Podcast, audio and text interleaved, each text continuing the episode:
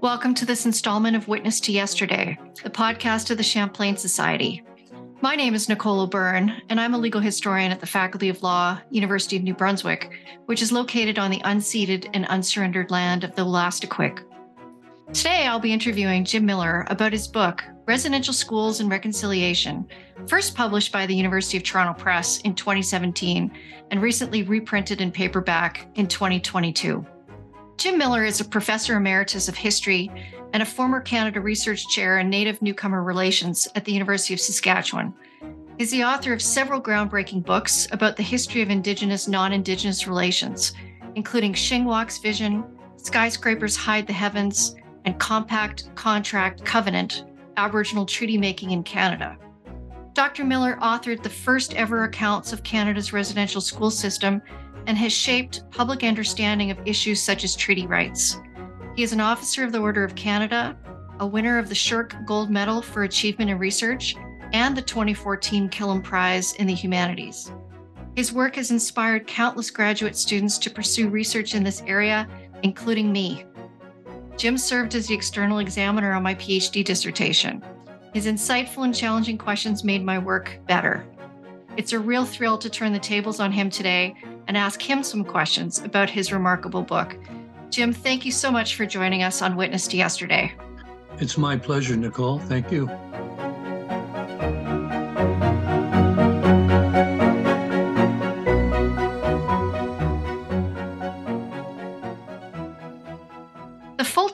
The book is Residential Schools and Reconciliation Canada Confronts Its History.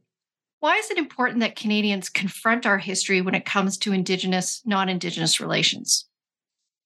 it's important that Canadians confront their history because at the present time, their understanding of the past and as the interactions with Indigenous people and Indigenous survivors of things like residential schools differs profoundly. And the history of residential schools and treaty making are two very clear examples of how Indigenous people and the rest of Canadians tend to see the past differently. Non Indigenous Canadians have an unjustifiably rosy view of the country's past.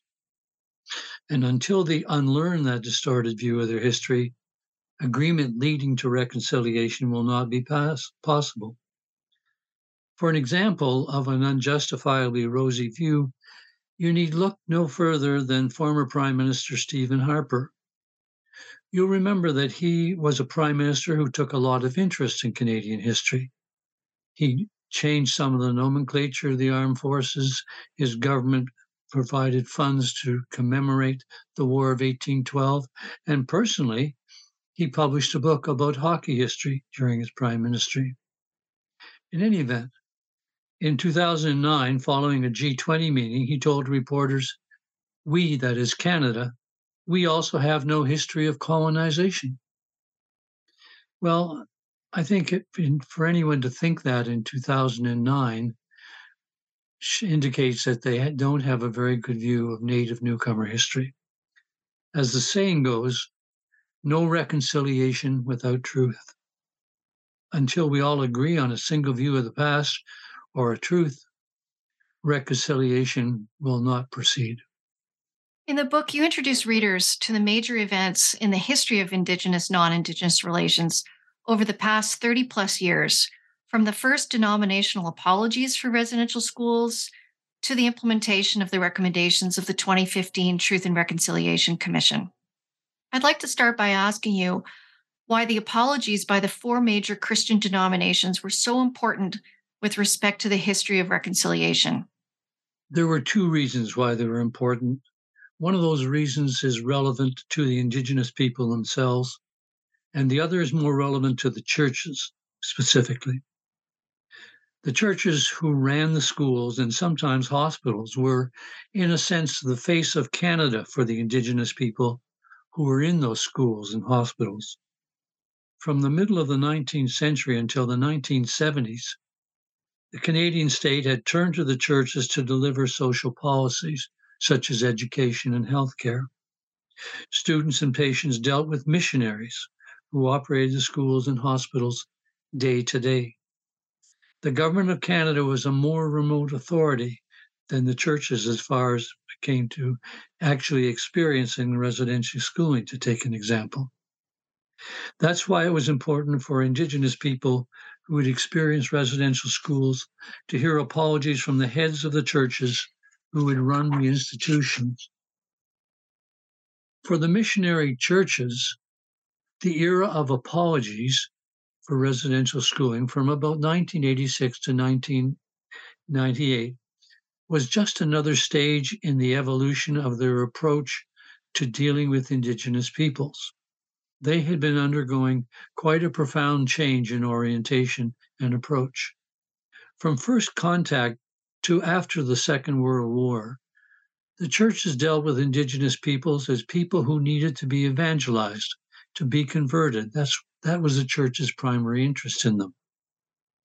During the post 1945 period, however, the churches gradually adopted policies towards indigenous peoples that emphasized solidarity with them as they pursued their campaigns for greater economic justice.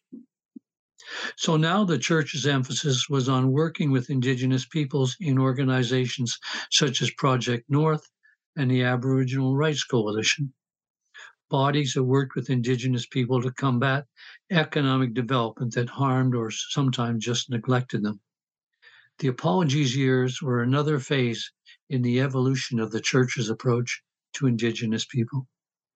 In the chapter about the Royal Commission on Aboriginal Peoples, which reported in 1996, you mentioned that the commissioners rely heavily on revisionist history. What are some of the elements of this revisionist view of Indigenous state relations? And you also mentioned that one of the original commissioners, former Saskatchewan Premier Alan Blakeney, resigned from the commission. In your opinion, did his resignation signal some of the implementation problems that later plagued the Royal Commission?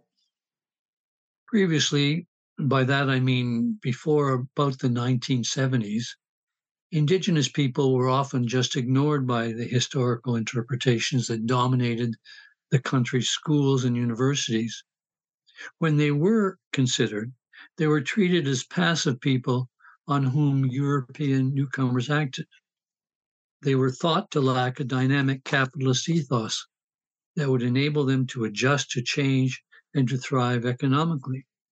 That was why, according to this older view, they were so poor and marginalized. And that was why, after the first two centuries of contact, they were absent from the historical accounts, unless they got in the way of the dynamic expansion of the Canadian state and economy. The clearest example of this phenomenon was Louis Riel, who was treated solely as an obstacle to Canadian expansion in the West in these old days of interpreting Canadian history. Another consequence of this early historical misreading of Indigenous people was that historians assumed that the policy of the Canadian state towards them was positive, progressive, and enlightened. An example of this misinterpretation were the numbered treaties of the 1870s, which were depicted in what little literature there was on them as provident, beneficial, and effective. These misinterpretations began to break down in the 1970s and 1980s and to be replaced by a revisionist account. They broke down first in the economic history area and it was historical geographers who examined the fur trade and found that indigenous people were active agents. They were not passive victims. They were active agents who often shaped the commerce in fur. The research of the economic geographers, historical geographers, found that indigenous traders were active agents and had and not just people who had things done to them by Europeans. Then Starting in, in the 1980s, historians began to examine Canadian government policy towards First Nations and Metis, looking carefully at Indian Affairs records. They soon discovered and recorded in articles and books that government policy including the social services and, that the churches delivered on behalf of Canada, were anything but provident and positive. They soon learned that those policies often hobbled First Nations efforts to adjust economically and to thrive. The Western reserves from the 1880s onward were a stark example of this negative result. So it was these new interpretations of state indigenous relations from the late decades of the 19th century until about the 1970s that constituted the revisionist history that emerged from English Canadian universities from the 1980s onward. And it was that revisionist history that RCAP endorsed in its final report. As far as Alan Blakeney's role in the Royal Commission Aboriginal Peoples is concerned, yes, I think his resignation from RCAP foreshadowed some of the implementation problems that plagued RCAP's recommendations. Blakeney said that he left RCAP because he did not agree with the direction it was taking. He wanted to focus on discussing solutions to the problems that held Indigenous people back, hoping that each solution would build some momentum for making progress in the relationship. On the other hand, he thought the consensus among his fellow commissioners was that they would examine and discuss the problems and what had caused them. When RCAP reported in 1996, it recommended sweeping changes in governance and social spending designed to counteract the problems it had detected. Those recommendations went nowhere. They did not fit the times. RCAP did not read the room accurately, as it were, because they were reporting at a time when governments were being downsized, not expanded, and when governments in Canada and other elsewhere we're trying to get expenditure under control. So RCAP's recommendations in 1996, as Harry Swain, who had been Deputy Minister of Indian Affairs when RCAP was set up, were, quote, dead on arrival. I graduated from law school in 2001, and I was involved in some aspects of the residential school litigation in private practice and when I clerked at the Saskatchewan Court of Appeal. I agree with your analysis about the challenges involved with litigation, such as exorbitant legal fees, lengthy procedural delays, and the revictimization of the complainants in the courtroom. Can you describe some of the issues litigants experienced taking their claims to court and why new processes were developed to address their claims? You could summarize the difficulty by saying that the, the process they got into when they went to, to a civil trial, for example, trying to get payment for abuse they had suffered. The process was adversarial. And because it was adversarial, it was very often conflicted and it crushed any possibility of moving towards mutual understanding. On a practical level, there was another problem, a related problem, and that was lawyers' contingency fees. Most of the claimants who went to civil actions in the 1990s and a bit later did not have the money to pay lawyers outright. So they had to go on a contingency fee, fee basis, which meant that the lawyer who represented them got paid if they succeeded. And very often these contingency fees amounted to very high levels, 30% or more of the eventual award. So that you could easily think that, and people did think, that the contingency fees amounted to exploitation of the indigenous, indigenous litigants.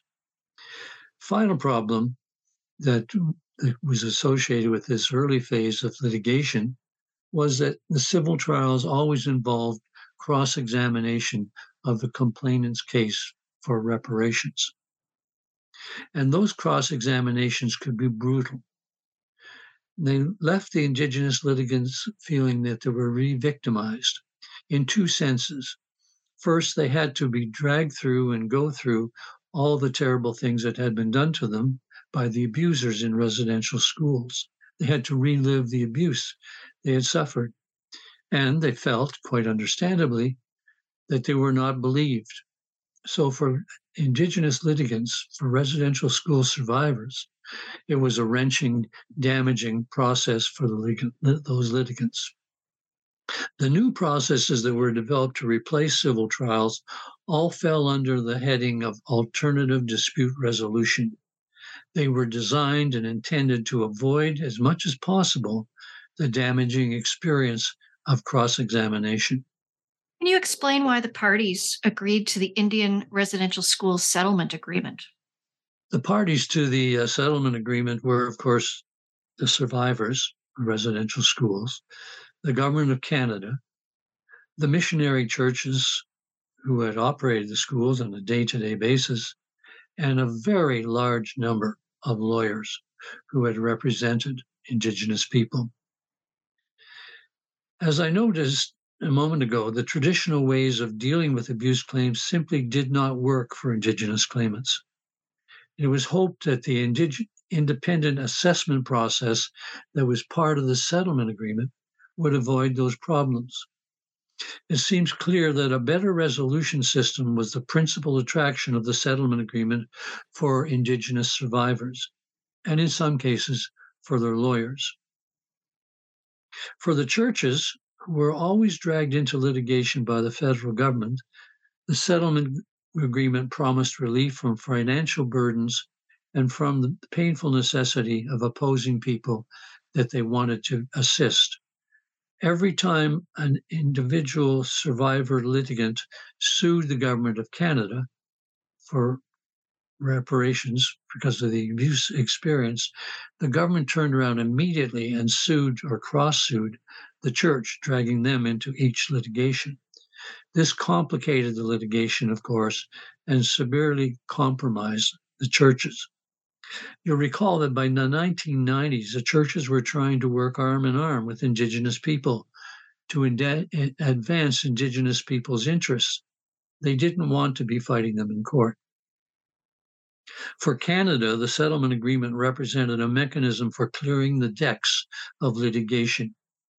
By 2005, the number of individual lawsuits had mushroomed, and they were up into something like 13 or 14,000 individual suits.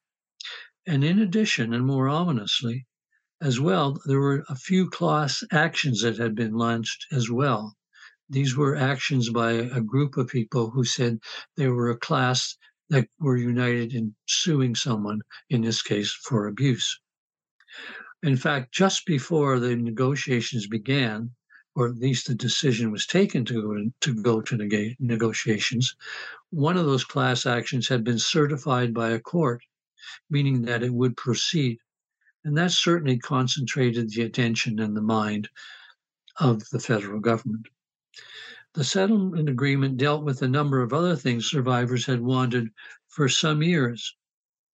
It provided an investigation into the schools in the form of a truth and Reconciliation Commission. And that was something dear to the heart of Phil Fontaine, the National Chief of the Assembly of First Nations.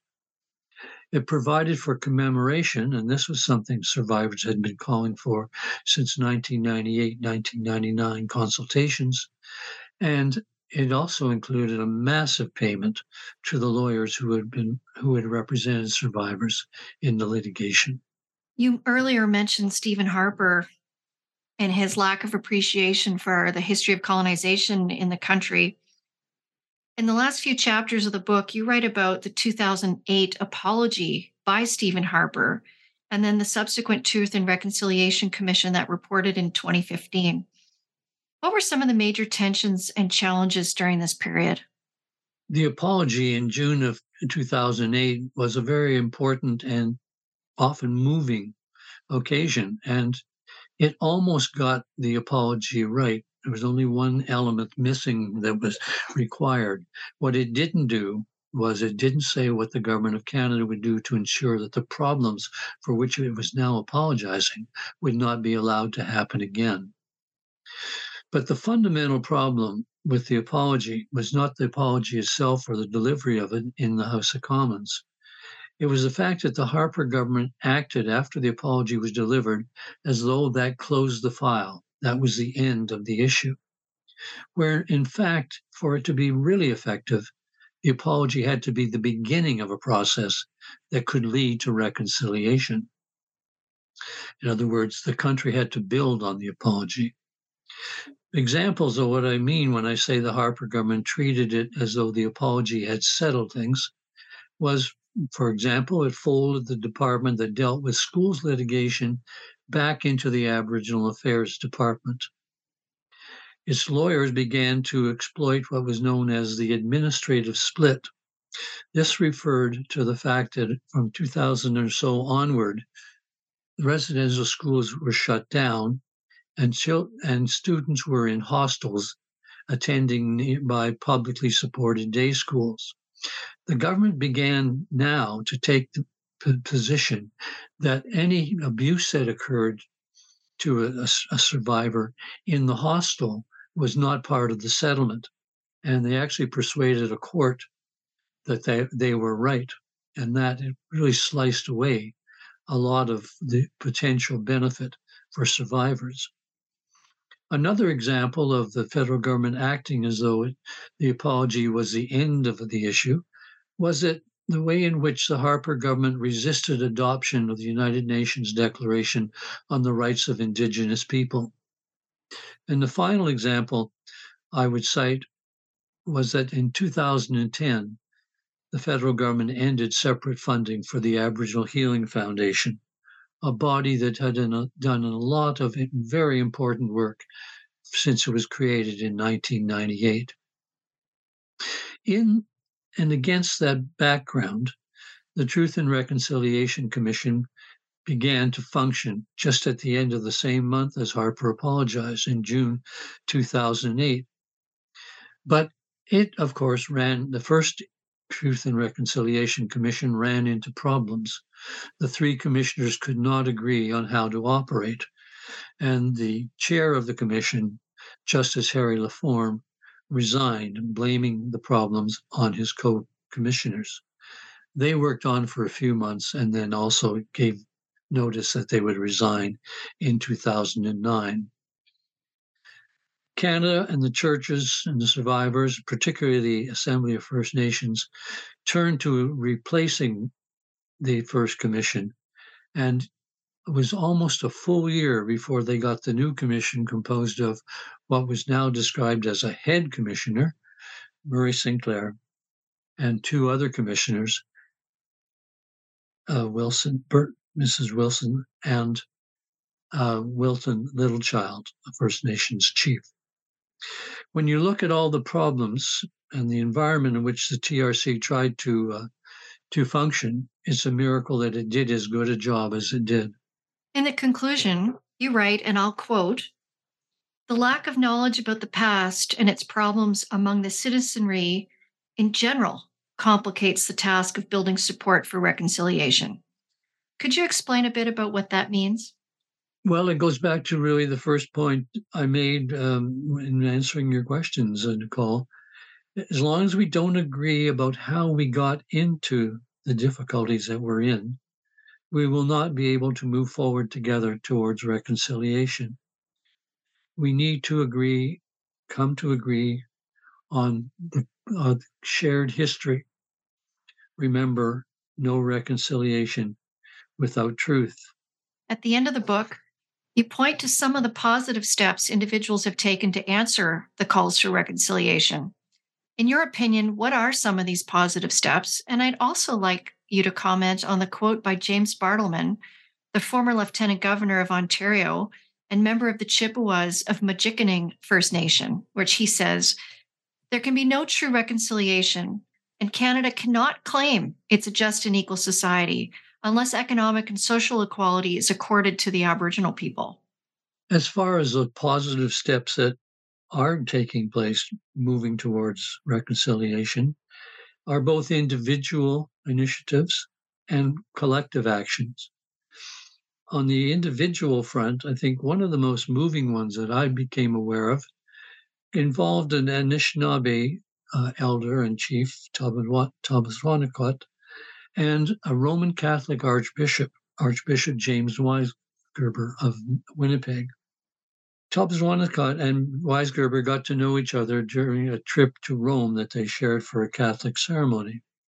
And the chief began to attend Mass occasionally and asked for the Archbishop's blessing. he decided that he wanted to push the relationship further towards reconciliation. But as he told Jim Weisgerber, there wasn't a word in his language for reconciliation. What they did in his society instead was they adopted a person. So he proposed that he adopt Archbishop Weisgerber. And Jim Weisgerber agreed to it, and they went through an adoption ceremony. It was a very moving, very emotional, individual action, and it led to a very close relationship between Weisgerber and the chief's family. Weisgerber went to a, a Sundance with them, for example, and he was with the chief and the family when the old man finally passed away. There are many collective actions as well can think of governments, and I think uh, the Alberta and BC governments have been particularly good in this respect, in revising curriculum to try to get uh, lessons about history into the schools that overcome that difficulty that I've described a couple of times about not understanding the past the same way. Another example would be uh, actions taken to remove symbols of past oppressive actors. And one of the clearest examples of that would be the statue of Edward Cornwallis in Halifax. Cornwallis was the first go- governor of Halifax, and he was the founder, indeed, of the city. But he was also the man who issued a scalp proclamation offering a bounty for the scalps of Mi'kmaq people. He was, a, as you can understand, a real hated symbol to Mi'kmaq, and they pushed for, with support from others, for the removal of the statue. It was eventually removed. As far as the late James Bartleman's comment about no true reconciliation unless economic and social equality is accorded to Aboriginal peoples, you know, I really could not agree more. He's ab- he was absolutely right. Symbolic gestures such as formal apologies are important. I'm not at all, you know, dismissing them or downgrading them, but they're not enough. Even the compensation on an individual basis, such as we've had under the settlement agreement, are a form of justice, but they're not enough. We have to advance collectively towards economic justice for Indigenous peoples. And I think one of the best stories or anecdotes to illustrate what's meant by this emerges from South Africa, where, of course, there was a Truth and Reconciliation Commission. According to the story, which might or might not actually have happened, it doesn't, it doesn't really matter. Thabo, an indigenous man in South Africa, and Mr. Smith were at loggerheads. Smith had appropriated Thabo's cow, and that impoverished him and his family. And they were in very dire straits. When reconciliation became a public movement in South Africa, Thabo and Mr. Smith were brought together to try to overcome the difficulty between them. And they sat down and they talked and they had tea together and they laughed and even little tears as well. And then, as they got up to leave the table where they'd been communing, Thabo said to Smith, Mr. Smith, what about the cow? To which Smith replied, Thabo, you're messing this reconciliation thing up. It's got nothing to do with the cow. Of course, Smith was wrong and Thabo was right. It has everything to do with the cow, which is to say, economic reparations, economic justice for Indigenous people. Until advancement towards reconciliation includes that as well, we will not get to the final goal. Jim, thank you so much for talking with us today. Your work has fundamentally changed the conversation about Indigenous, non Indigenous relations in this country. Thank you, Nicole. It was my pleasure.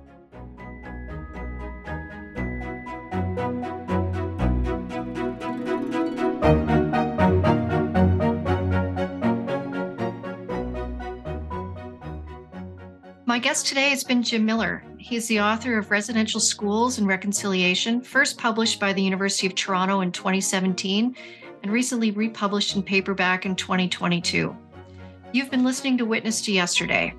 Please visit our website at www.champlainsociety.ca, where you can learn more about the Champlain Society.